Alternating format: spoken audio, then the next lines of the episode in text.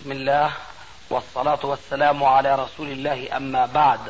فهذا أحد أشريطة سلسلة الهدى والنور من الدروس العلمية والفتاوى الشرعية لشيخنا المحدث العلامة محمد ناصر الدين الألباني حفظه الله ونفع به الجميع. قام بتسجيلها والتأليف بينها محمد بن أحمد أبو ليلى الأثري. إخوة الإيمان والآن مع الشريط السادس والستين بعد المئتين على واحد. نحن نقرأ في كتب السنة أن المرأة إذا قامت إلى الصلاة فيجب عليها أن تلبس الخمار والقميص وما أدري إيش في ثوب ثالث. فكما تعلمون كل من الخمار والقميص من لباس الرجال أيضا. فليس في تخمر المرأة بالخمار ما يجعلها تتشبه بالرجال أو في تقمصها بالقميص أيضا ما تجعلها تتشبه بالرجال. القميص المقصود فيه الجلابية اللي بتسموها هون دشداشي أي هناك أشياء مشتركة وهناك أشياء متميزة خاصة إما بالرجال أو النساء. فإذا دار الزمان وأصبح نوع من أنواع ألبسة النساء إما شكلا وإما لونا لم يعد خاصا بالنساء حينئذ لا بأس للرجال من لباس ذلك اللون أو ذلك الشكل.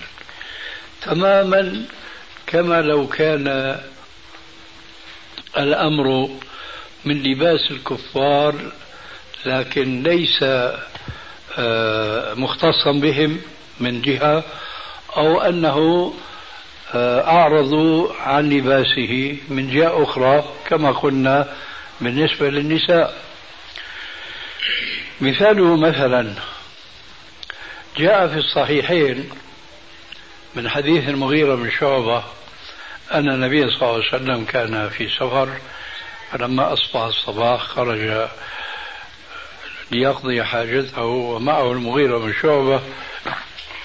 فلما جاء ليتوضأ صب النبي صلى الله عليه وسلم صب المغيرة على النبي صلى الله عليه وسلم وضوءه أي الماء الذي يتوضأ به عليه السلام. فلما جاء ليغسل يديه وكان عليه جبة هنا الشاهد رومية ضيقة الكمين. ما استطاع يشمر. فأخرج يده من كميه حتى استطاع أن يغسل ذراعيه. إلى آخر الحديث. فقد كان عليه السلام إذا في هذه القصة لابسا جبة رومية معنى هذا أنه لم يكن متشبها بهم. أشبه شيء الصبابيط اليوم الأحذية نحن نشترك معهم. ولا ينظر إلى أحد أنه هذا متشبه بمين؟ بالكفار. لما بيلبس الحذاء من أي نوع كان؟ أنا ما بقول بنطلونات لأني بحذر عدنان وأمثاله أنه يتبنطلوا لأنه هذا ليس من لباس المسلمين. اللي بيتبنطلوا الكفار اللي ما عندهم عورات. أما الإسلام اللي في عندهم عورة مغلظة ومخففة فهم لا يتبنطلون. بسم الله. كانوا كفار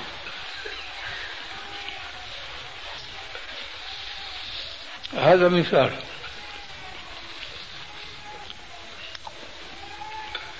هذا المثال بالنسبة لباس النساء.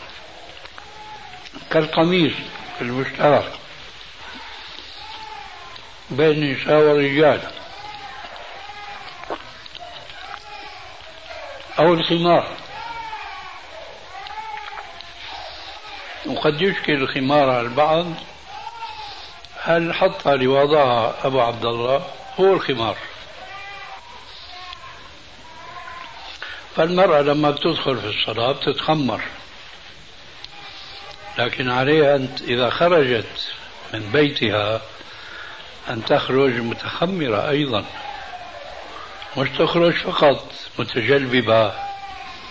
يجب عليها أن تجمع بين التخمر وبين التجلبب يا عدنان. مو بس بنطلون ما بيجوز. لازم إيش؟ لازم المرأة تتخمر وفوق الخمار الجلباب. قلنا المثال الجبة الضيقة يشبه هذا المثال الذي هو مشترك بين النساء والرجال. فالجبة هذه كان أمرا مشتركا بين المسلمين وبين الكفار.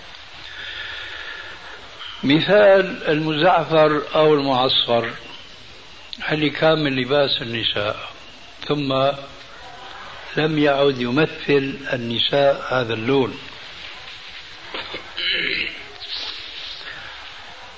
الطربوش الذي لا يزال يقتنيه ويتطربش به بعض الناس في بعض البلاد حتى اللبنانيين النصارى منهم بيتطربشوا إلى اليوم. هذا اللباس يتوهم كثير من الناس أنه هذا لباس تركي. الحقيقة نحن تلقيناه عن الأتراك لكن الأتراك ما هم ابتدعوا هذا اللباس هذا الطربوش. إنما هم تلقوه عن النمساويين لما فتحوا بلادهم. أي نعم. يعني أشبه ما يكون بعض الشباب الفلتان اليوم المنحرف بيتبرنط بيتقبع بالقبعة. هذا ليس من لباس المسلمين لكنهم يتشبهون بالكفار. يوم مشي الطربوش في بعض الأفراد من المسلمين كان يومئذ شأنه شأن البريطة شأن القضاء. يقال هذا متشبه بالكفار. ودار الزمان ودار أعرض النمساويون وهم جماعة من الأوروبيين كما ترونهم. ما عاد يلبسوا الطربوش وصار زي النبيين للأتراك. ونحن وما قبلنا ورث هذا اللباس لباس الرأس وصار كأنه شعار للمسلمين. ثم تبناه بعض النصارى اللبنانيين لأنهم كانوا محكومين من السلاطين العثمانيين فإذا فإذا نحن ما ننظر لأصل لباس ما ننظر لواقعه الآن. فإن كان هو من لباس الكفار فلا يجوز لباسه. وإن كان من لباس النساء فلا يجوز لنا أن نلبسه وهكذا. أما إذا كان أمرا مشتركا والأمثلة التي ضربناها آنفا كافية لبيان أن الحكم يدور مع العلة وجودا وعدما. لعله نكتفي بهذا ونمشي. الخفيف يعني تفضل. إذا الإمام سجد سجدة التلاوة فكبر. المأموم يكبر ولا يسجد آه، من غير تكبير؟ آه طبعا. في سجود عفوا في سجود في السجدة في الصلاة.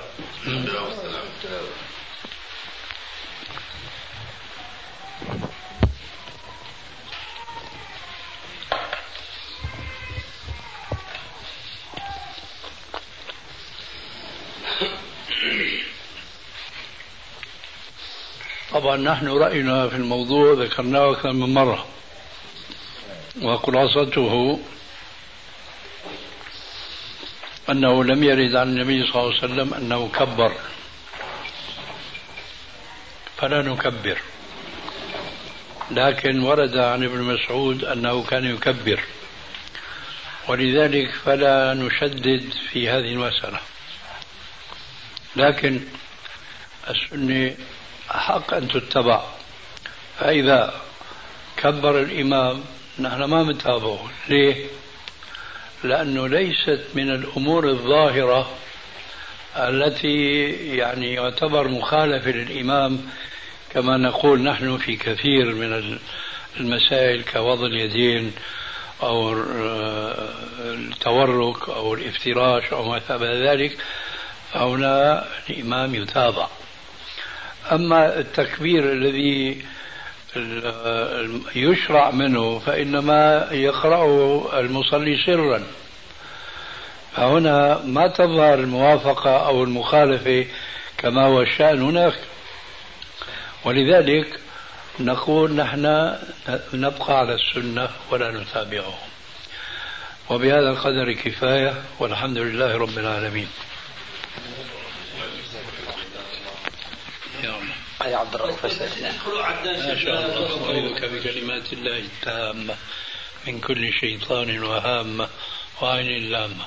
نعم؟ ما فيش تدخلوا عدنان بالبنطلون لما دخل بنطلون إنه يعني هذا لأنه بيقولوا كثير من المشايخ اليوم إنه البنطلون هذا مما عمت به البلوى فصار بس مشترك بين الكفار وبين المسلمين. بس هو ما أظن إنه المشايخ اللي عم يحكي عنهم هو يعني بيقتدي بهم. بيقتدي بهم بالعمل مش بالقول. ها؟ بيقتدي معهم بالعمل مش بالقول. في الخطأ يعني مو بالصواب. آه. يا الله اللهم اهدنا فيمن هديت نعم. سؤال سألت مرة إحدى زوجات زوجة ابني. حكت معي تليفون قال ابنها يريد أن يصلي بها ما عمره سبع سنين. شلون؟ يصلي إمام في بهم. مين؟ ولد من ولاد ابني. إيه نعم. عمره سبع سنين ونص. طيب طيب. إيه. قلت لها فليصلي إحنا نقف وراه قلت لها اوقف وراه شو عليه مش ب... قلت له مش بلغ سبع سنين قالت لي سبع سنين أنتم الاشهر كذا. ابني اسمع كيف تقول لي صلي قلت له مش ما بتسمع الصلاة لما صلى في كبار طوال الاعراض لأنه كان أحفظ. قال لي ما هي أحفظ أمه. قلت له طيب اللي بخلي الرجال يصلوا بصلي النساء برا. فقلت له صلي توكل على الله. فراحت بدي أسألك سبحان الله الآن هل أنا صحيت ولا أثمت في هذا الجواب؟ على كل حال أنت أخذت الجواب قبل السؤال. طيب الحمد لله. بس تلبسه امه مضبوط. إيه هذا حق. يلا. الحمد لله. سبحانك اللهم وبحمدك. النهي عن الإخصاء.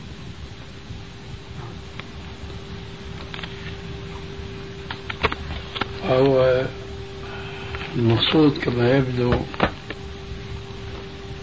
الإخصاء النهي عن إخصاء البهائم.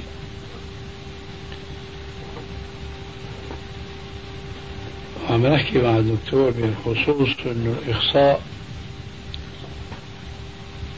بالنسبة للبهائم يفيد من الناحية التجارية لأنه بيلحم الحيوان وبيضخم إنتاجه.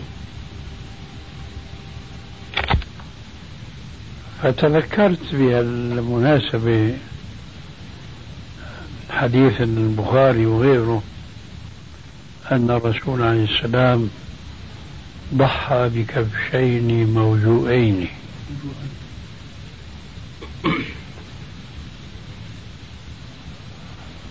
فتساءلت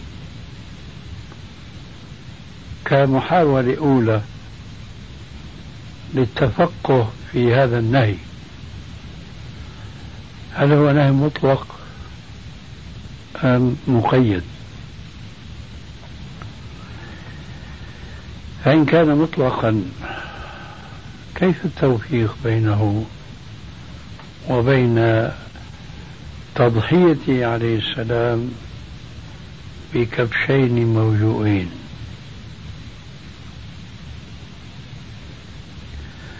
طبعا نحن حينما تسد امامنا السبل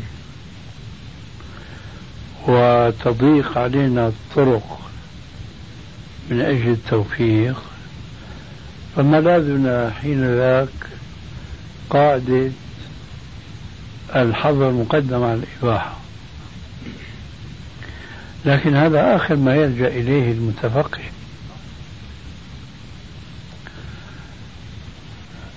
فبنحاول نشوف في إن مسلك غير هذا اللجئ كنا عم نتحدث مع الدكتور بهذا الصدد. ف خطر في البال. أول ما يخطر أنه يمكن أن يكون النهي ليس على إطلاقه وشمومه شموله بحيث أنه يشمل أنه لا ينبغي التضحية بموجوء لأنه لا يلتقي حين ذاك هذا الفعل مع ذاك النهي لأنه يتعارضان فإذا احتمل أن لا يكون النهي عاما على ماذا ينصب؟ قلت ينصب على آه، النهي عن اتخاذ وسيلة لتقليل نسل الحيوان.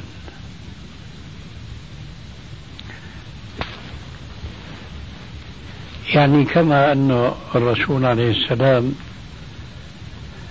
نهى نهيا غير مباشر أن يتزوج الرجل العقيم من النساء. في قوله المعروف تزوجوا الولود الودود. فأولى أن ينهى عن تعاطي سبب لتقليل نسل الحيوان الذي خلقه الله عز وجل, عز وجل آه، نعمة لبني الإنسان. فإن كان هذا هو المراد ما في مانع حين ذاك أن لا يزال المسلم يختار ما اختاره الرسول عليه السلام من التضحية بالكبش الموجوع. لا يفعله به. لا مو هذا. بشرط أن لا يفعله هو بتلك النية. تلك النية آه بس يعني بتلك النية. آه. ولا مش منبع هو فعل ولا ما فعل لأنه إن فعل وكان النص عاما أو لم يفعل فتضحيته بالكبش الموجود سواء. آه. وإن كان النص غير عام فعدم تعاطيه الوجه وتعاطيه إياه سواء لأنه جائز إذا كان بالنية تسمين الحيوان وتكثير لحمه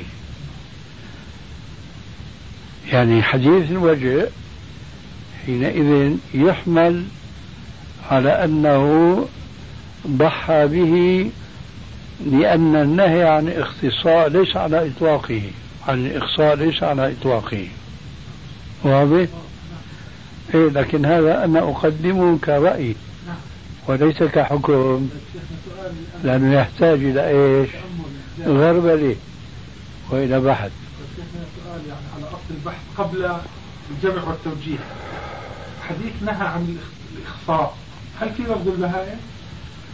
لا لكن أنا سألني نفس السؤال دكتور قلت له أول ما يتبادر هو المقصود البهائم لأنه الإخصاء الإنسان هذا أبعد ما يخطر في بال نهي الشارع عنه لأنه شيء قبيح ومخالف للفطرة. وبعدين الإخصاء الغالب بين الناس قديما وحديثا هو إخصاء الحيوانات. فينطلق النهي يتبادر عليه. ما نعم شيخنا بس إذا ذكرت يعني بعض الأشياء الآن لعله يعني مثلا يعني الآن لما نبحث إنه بنشوف في الجاهلية وحتى في العصور الإسلامية مهنة الطواشي. والطواشي هو الذي يجب الذكور. وكذلك أو يخصي يعني الإنسان أو كذا. وكذلك بعض الصوفيين قبل الإسلام وبعد الإسلام كانوا يختصون. وكذلك قول النبي عليه الصلاة والسلام خصاء أمة الصيام. فيعني هذا كله ألا يجعل أنه هناك فعلا ممكن ناس يظنون أنه هذا أقرب إلى التبتل والتعبد والترحم لا أنا أولا أشرت إلى أنه أنا ما نفيت أشرت إلى أنه أكثر ما يكون في الحيوانات. لا شك. وبعدين الحديث اللي ذكرته هو كحديث آه فإنه له وجاء. إيه فليس هذا يعني أنه الإنسان يخصى.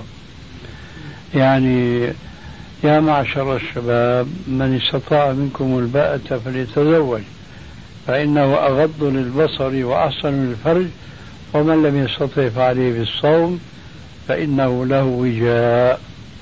فخصاء أمتي الصيام هو بهذا المعنى. يعني يشبه الصيام الخصاء. إن شاء الله تفكرنا في الموضوع. بالنسبة للحيوانات يعني هل هذا جائز في تكثير اللحم؟ إن شاء الله يعني فيما بعد. إن شاء الله الله عز وجل يقيمك الجواب. إن شاء الله. بارك الله فيك بالمتن نهى عن الإخصاء بالشرح نهى عن الاختصاء. آه.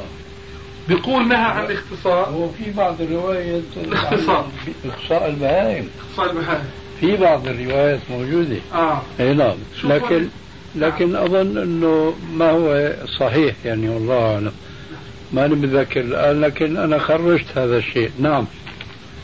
يقول نهى عن الاختصاء هذا بين قوسين. تعرفوا شرح مزجي بيقول نهى عن الاختصاء تحريما للآدمي. لتفويته النسل المطلوب لحفظ النوع وعمارة الأرض وتكثير الأمة ولما فيه من تعذيب النفس والتشويه مع إدخال الضرر الذي ربما أفضى إلى الهلاك وتغيير خلق الله وكفر نعمة الرجولية. لأن خلق الإنسان رجلا من النعم العظيمة فإذا زال ذلك فقد تشبه بالمرأة. وفي غير الآدمي خلاف. والأصح كما قاله النووي تحريم خصاء غير المأكول مطلقا. وأما المأكول فيجوز في صغيره لا كبيره. ونظمه ابن الوردي فقال ولأجل طيب اللحم يخصى جائز جائز الأكل صغيرا. قال ابن حجر في الفتح اتفقوا يعني الشافعية على منع الجب والاختصاء فيلحق به أو فيلحق به ما في معناه من التداوي لقطع شهوة النكاح. فما في شرح السنة للبغوي من جوازه محمول على دواء يسكن الشهوة ولا يقطعها أصالة نعم. شو الإشكال؟ فيعني حبينا قلت لا أدري يعني. فقلت طالما على الشيخ بنسأل أستاذنا. الحديث عن النبي عليه الصلاة والسلام يؤتى يوم القيامة بأناس عندهم أعمال كجبال تهامة من الخير ثم تذهب أو يعني يذهب بها إنهم كانوا إذا خلوا بحرمات الله انتهكوها.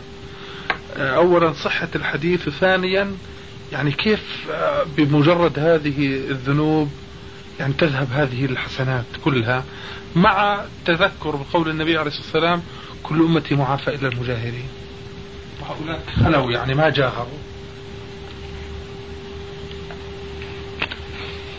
أعد علي الحديث اللي هو محل الإشكال يؤتى بأناس من أمتي ولهم من الحسنات والأعمال كجبال تهامة لكنها تذهب أو يذهب بها لأنهم كانوا إذا خلوا بحرمات الله انتهكوها. نعم.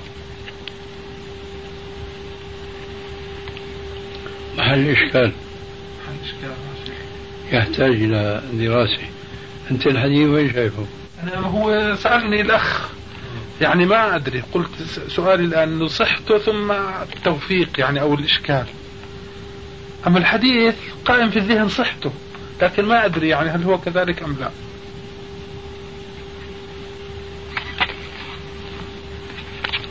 هذا صحيح. صحيح شيخنا.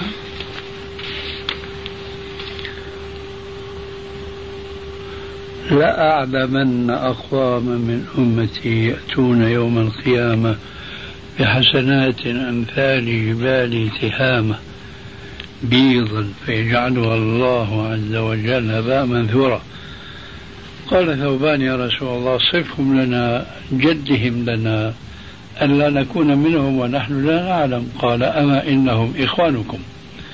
ومن جلدتكم ويأخذون من الليل كما تأخذون ولكنهم أقوام إذا خلوا بمحارم الله انتهكوها.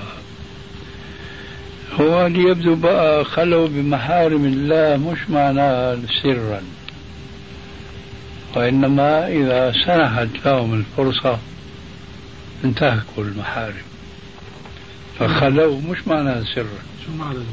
من باب خلا لك الجو فبيضي واصفري. طيب شيخنا يعني هل يترتب على هذا يعني إنه كل الحسنات تروح والقاعدة ومن يعمل مثقال ذرة خيرا يرى إيه، هلا أنت جبت شبهة غير هذيك. غير هديك ما هو كأنه يعني هذيك طاحت يعني هلا. آه ممكن طاحت طيب الحمد وليكن. لله. إيه. ولأنه الإشكال هو أصلا الواحد سبحان الله. طيب. تفضل شيخ. لكن آه، آه، هون بقى الإشكال الثاني القضية فمن يعمل مثقال ذرة خيرا يرى ومن يعمل مثقال ذرة شرا يرى. إن الحسنات يذهبن السيئات أليس كذلك؟ لكن إذا كانت السيئات آه، أكثر من الحسنات أو أشر أو أعظم فبتنعكس القضية تماما. هذول إذا خلوا بمحارم الله انتهكوها لا يعني خلوا مر- مرة واحدة وإنما هذا ديدنهم وشأنهم يجيراهم دائما. إيه. نعم. فلذلك تبقى هذه المحرمات على تلك الحسنات. الله أعلم هذا المقصود. وإياكم إن شاء الله. في طريق الدعوة. يومئذ يفرح المؤمنون بنصر الله. أما أن يكون المسؤول عنا. تاريخه كما يقولون في بلادنا زفت أسود متقلب. فهو كالشاة العائرة. تعرف الشاة العائرة. هذا في الحديث الصحيح. مثل المنافق كمثل الشاة العائرة. تعير تارة مع هذه وتارة مع هذه. تعير يعني تصيح صياح ال- الشاة يعبر عنه باللغة العربية هكذا. مثل منافق كمثل الشاة العائرة الحيران. مرة بتشوفها مع الكتل من الشاة أو الشياة ومرة مع الكتلة الأخرى من الشياة. فهو تارة مع هذه تارة مع هذه.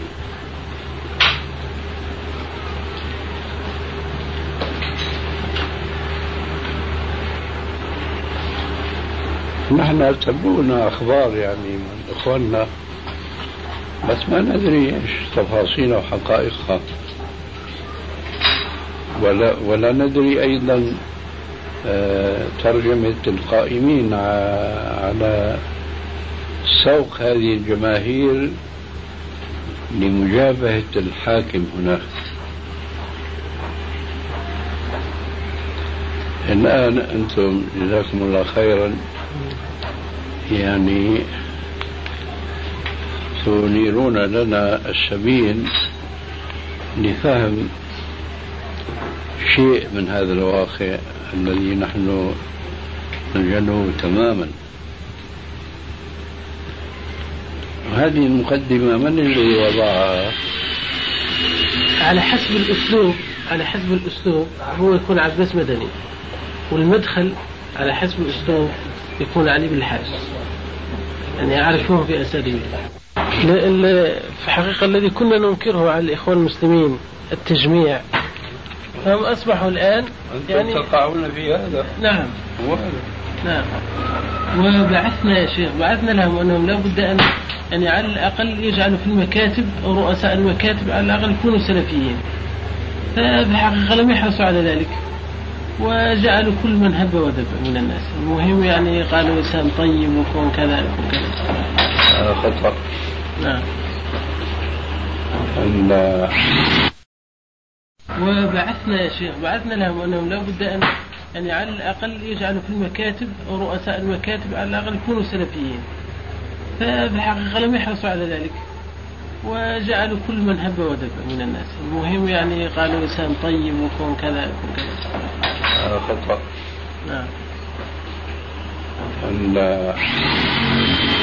حركة إخوان السلفيين. السياسية. أقوى ما تكون اليوم فيما علمنا هي في الكويت. سلفيين في الكويت لكن أنا اعتقادي أن العاقبة كما قلت لك بالنسبة إليكم. هذا الزمان ليس هو زمن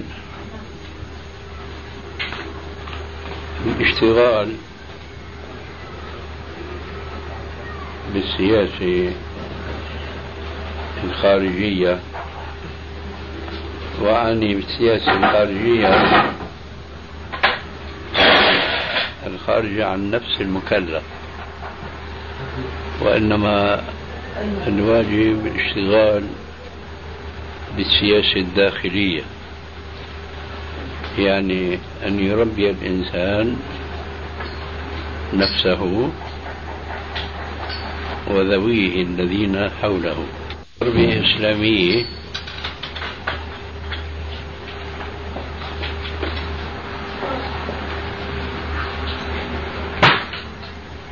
قائمة على الفهم الصحيح للإسلام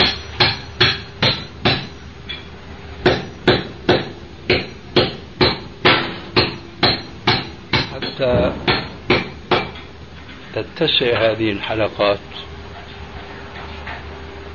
وتعم كثيرا من سكان تلك البلاد و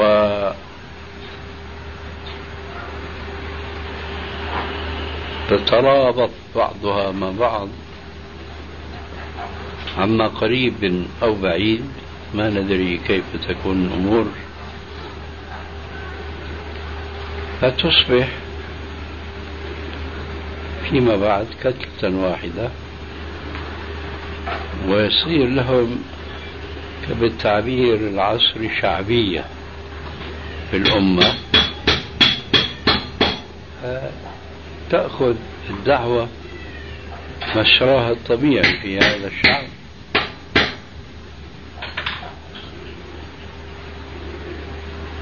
بحيث أنهم يظهرون بأنهم أقوى جماعة هناك. ولا شك أنه سيأتي يوم تصطدم هذه الجماعة شاءوا أم أبوا. مع الجماعات الأخرى لأنها إن لم تكن مع هذه الجماعة فهي مبتدأ.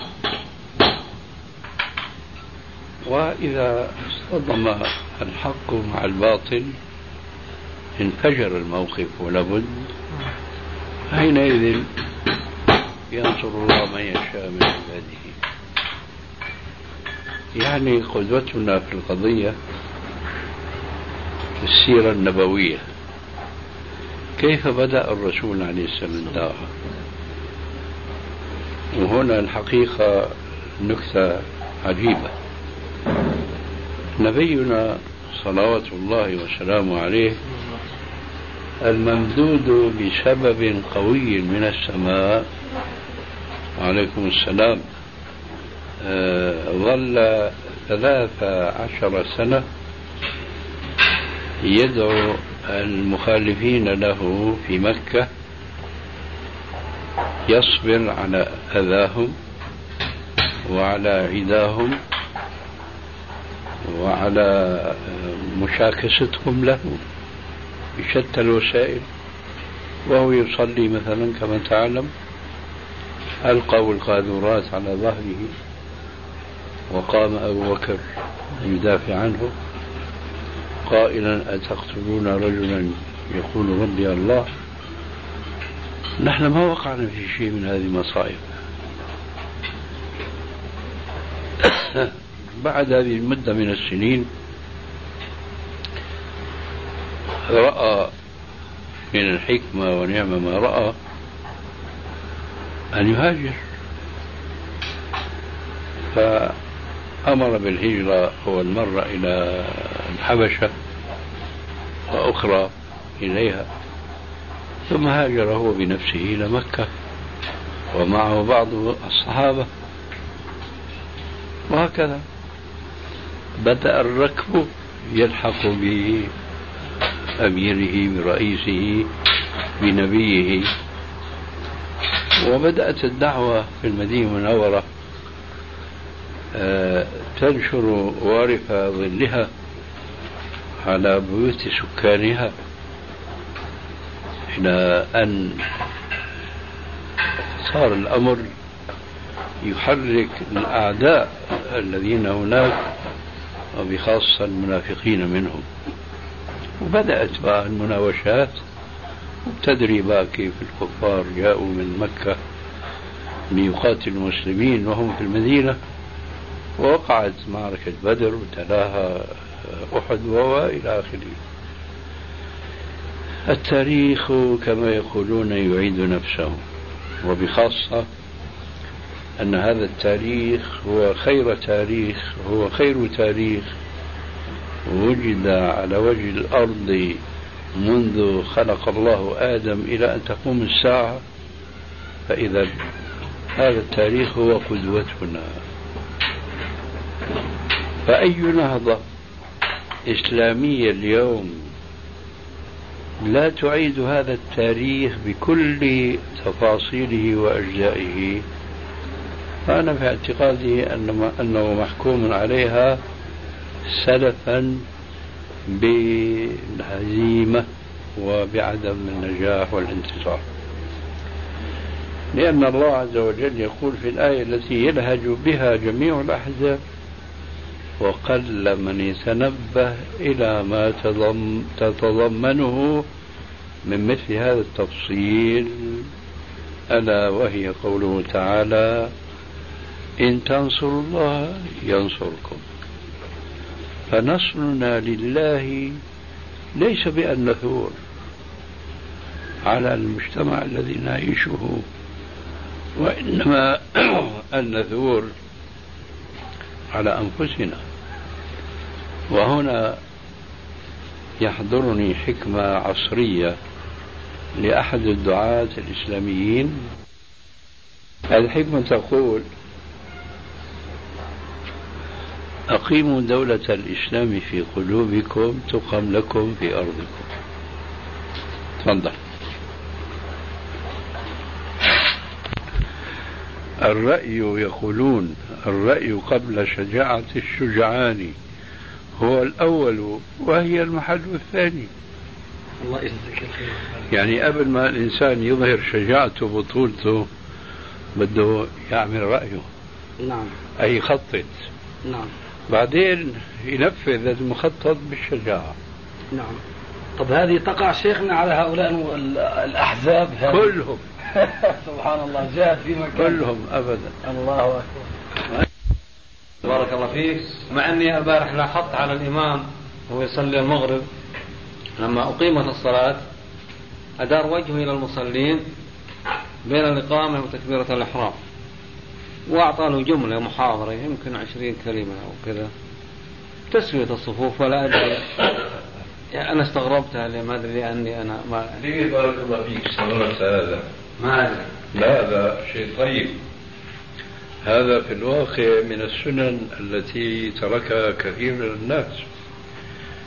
فقد ثبت في السنة الصحيحة أن النبي صلى الله عليه وآله وسلم كان لا يكبر بعد ان تقام الصلاة إلا بعد أن يسوي الصفوف كما تسوى القداح.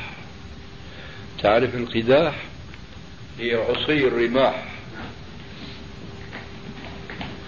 فيرى رجلا متقدما يقول له تأخر وآخر متأخر يقول له تقدم ويقول سووا صفوفكم فإن تسوية الصفوف من تمام الصلاة وفي رواية من حسن الصلاة. ويقول عليه الصلاة والسلام لتسون صفوفكم أو ليخالفن الله بين وجوهكم.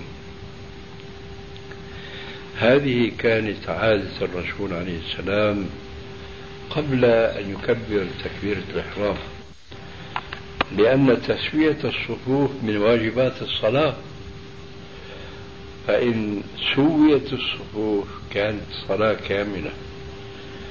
وإن عوجت كانت الصلاة معوجة وكان أجرها ناقصا. وقد قال عليه السلام في الحديث الصحيح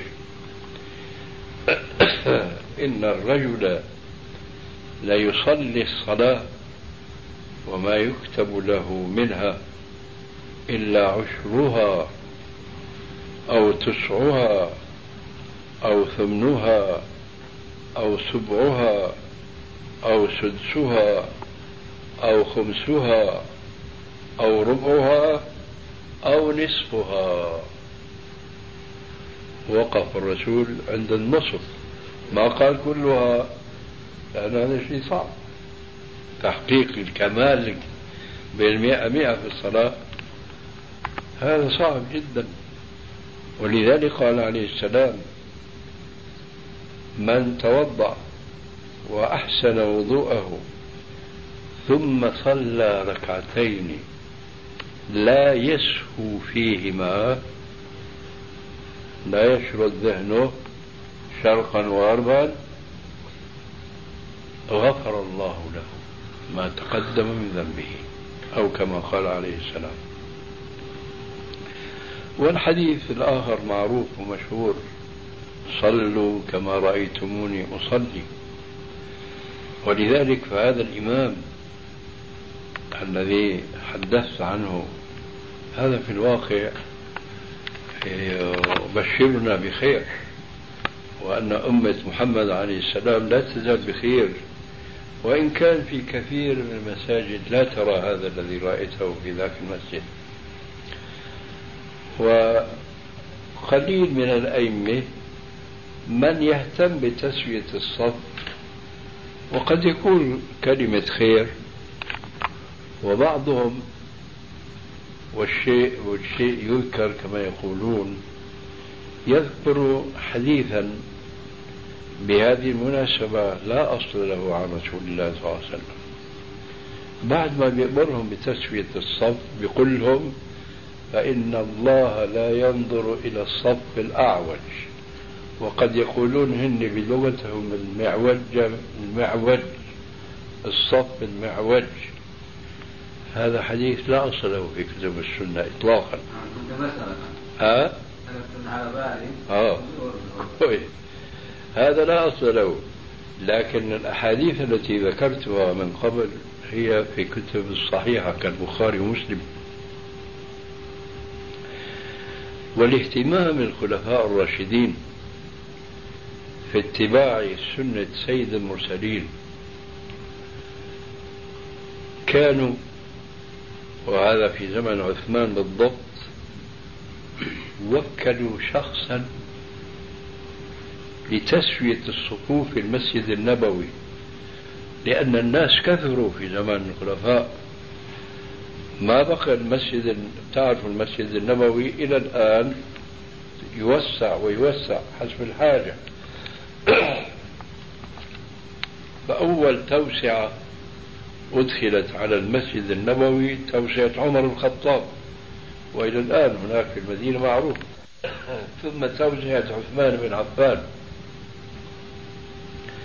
فلما كثر الناس كثرة لم تكن في عهد الرسول عليه السلام وكل شخصا بتسوية الصفوف. فكان عثمان رضي الله عنه وأرضاه لا يكبر حتى يقول ذاك الوكيل بأن الصفوف قد تمت. يعني يمر صف صف صف من أول للآخر. استوت الصفوف يقول الإمام وهو عثمان الله أكبر. هذا الاهتمام الآن مع الأسف نادر جدا. فهذا الذي رأيته يبشر بخير أيوة أنا لاحظت كثير.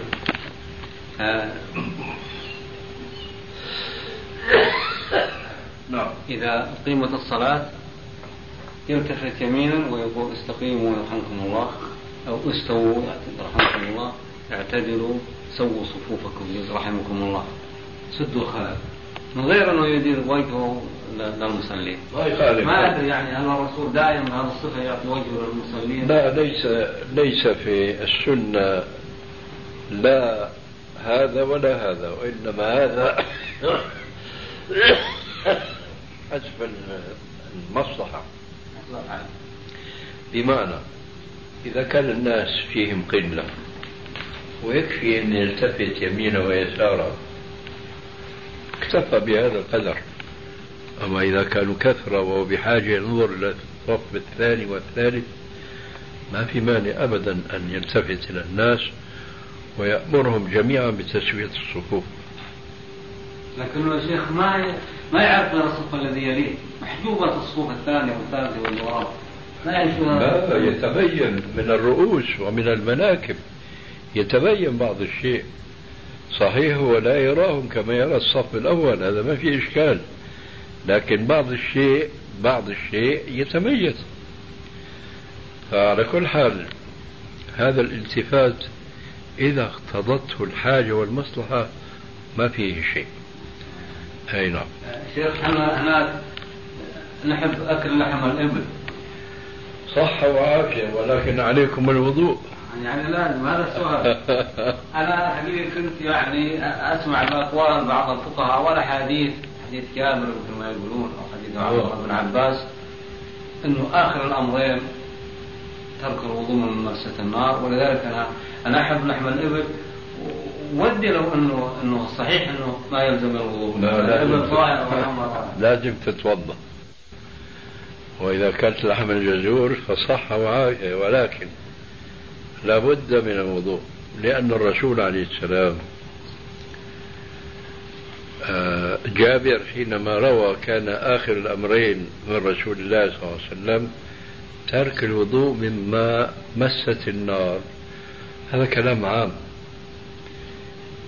يعني من كل اللحوم وطبيخ وأي شيء ولو ما فيه لحم مما مست النار. لكن الرسول عليه السلام فرق بين لحوم الإبل وبين لحوم الغنم. وفي ذلك حديثان اثنان. حديث جابر بن سمرة في صحيح مسلم وحديث البراء بن عازب في مسند الإمام أحمد وغيره. كلاهما يقول أن رجلا جاء إلى الرسول عليه الصلاة والسلام قال يا رسول الله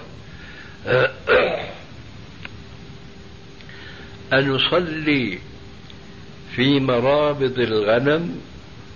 قال صلوا. قال أنصلي في معاطن الإبل؟ قال لا تصلوا. قال أنتوضأ من لحوم الغنم؟ قال إن شئتم. قال أنا توضأ من لحوم الإبل؟ قال توضأوا. فإذا هو فرق بين لحم الإبل وبين لحم الغنم وكلاهما مما مستهما النار. فحديث جابر ابن عبد الله الأنصاري الذي ذكرته قبله وهو كان آخر الأمرين يفسر بحديث جابر آه، آه، ابن سمرة وحديث البراء بن عازب حيث الرسول عليه السلام فرق بين الغنم والإبل من حيث الصلاة في مرابضهما فأباح الصلاة في مرابض الغنم ونهى عن الصلاة في معاطن الإبل. كذلك فرق بين لحم الغنم فلم يوجبه قال إن شئتم. ولحم الإبل فقال توضأوا ولذلك فمن محاسن البلاد العربية الآن محافظتهم على الوضوء من لحم الجزور فاثبت على ما وجدت عليه أهل العلم في بلدك في هذه القضية فإن السنة معهم. شيخ عند التشهد النطق بالشهادة التوحيد أشهد أن لا إله إلا الله تحريك الصبع يعني يعني صفة محددة. هل هي تحريكها بالنفي بالنفي بالنفي أشهد أشهد أن لا إله إلا الله إثباتها. لا. تطبيق التحريك أولا منذ الجلوس إلى السلام. منذ الجلوس للتشهد أي من أول ما يقول التحيات لله إلى آخره إلى أن يقول السلام عليكم. من أول أي كيف لا؟ هذا أولا ثانيا التحريك ليس يمينا ويسارا هذا انحراف عن القبلة. وفي الأحاديث الصحيحة أنه كان يشير بإصبعه إلى القبلة. القبلة هكذا فما يعمل هكذا إنما يوجه هكذا. فإذا التحريك يكون خفضا ورفعا قليلا. وأعني قليلا يعني ما يكون هكذا كما يفعل البعض. هذا خفض ورفع لم يرد. وإنما ورد حديث وائل بن حجر قال فرأيت رسول الله صلى الله عليه وسلم يحركها يدعو بها. فإذا التحريك هكذا وليس هكذا. ملازم للجلوس من أول الجلوس إلى السلام. هذا يقتضيها الحديث. أي نعم حديث وائل بن حجر هذا في مسند أحمد وغيره من كتب السنة وبالسند الصحيح والحمد لله. فيها أجر يا شيخنا؟ الحركات هذه فيها أجر؟ كل حركة عشر حسنات لأنه أقل أقل عمل في الإسلام طاعة لله واتباع لرسول الله عشر حسنات كما قال في الحديث الصحيح يقول الله عز وجل لملائكته إذا هم عبدي بحسنة فلم يعملها فاكتبوها له حسنة وإذا عملها فاكتبوها له عشر حسنات إلى مئة حسنة إلى سبعمائة إلى أضعاف كثيرة والله يضاعف لمن يشاء. وإذا هم عبدي بسيئة فلم يعملها فلا تكتبوها شيئا. وإذا عملها فاكتبوها سيئة واحدة. في رواية وإذا لم يعملها فاكتبوها له حسنة. هذا فضل غريب وعجيب من فضل الله على عباده المؤمنين. لكن ليس لكل من هم بفعل سيئة فلم يعملها تكتب له حسنة إنما تكتب له حسنة بشرط. جاء ذكره في الحديث وإذا هم عبدي بسيئة فلم يعملها فاكتبوها له حسنة فإنما تركها من جرايا. واضح؟ تركها لله أي خوفا من الله. ففي هذه الصورة انقلبت السيئة إلى حسنة. فإذا المسلم صلى وحرك إصبعه اتباعا لرسول الله الذي قال صلوا كما رأيتموني يصلي فلا شك أن له على ذلك حسنات. ولذلك جاء عن الإمام أحمد أنه قال يحركها كثيرا أنا قرأت كتابك صلاة النبي نعم صلوا كما رأيتم يصلي وجدتها ولكن زيادة من الاستفسار بارك الله فيك. وقرأت فيها أنه يحركها بشدة. رواية أحمد يحركها إيش لفظه؟ شديدا شديدا. شديدا. اي نعم. ولكن ليس هكذا وإنما هكذا. يعني يقولون نحركها يمينا وشمالا لا هذا انحراف عن القبلة وفي الحديث. بلا إلى نفي. نفي؟ لا لا هذا هذا اجتهاد بالرأي. وهنا في عدة مذاهب. وخير الهدى هدى محمد صلى الله عليه وآله وسلم. بعض العلماء يقولون كما ذكرنا من الجلوس إلى السلام. بعضهم يقول حينما تقول لا إله ترفع. إلا الله تثبت. بعضهم عن العكس يقول إذا قلت إلا الله ترفع وتظل رافعا إلى آخر الصلاة. هذا كله اجتهاد فهم خاص لم يرد في السنة. وهم مأجورون على كل حال لأنهم أئمة.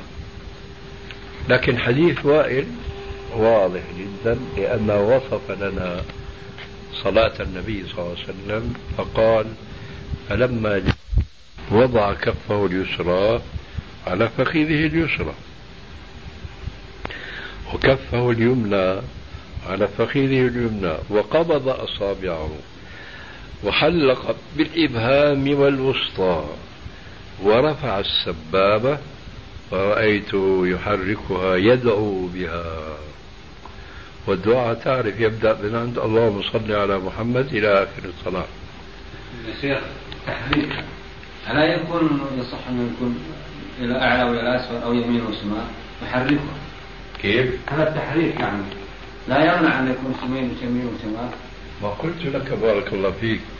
جاء في كثير من الأحاديث أن الرسول وجه إصبعه إلى القبلة. فأنت إذا عملت هكذا أو هكذا انحرفت بها عن القبلة فهذا ضد السنة. أي نعم. إحنا نستاذن أهلا مرحبا.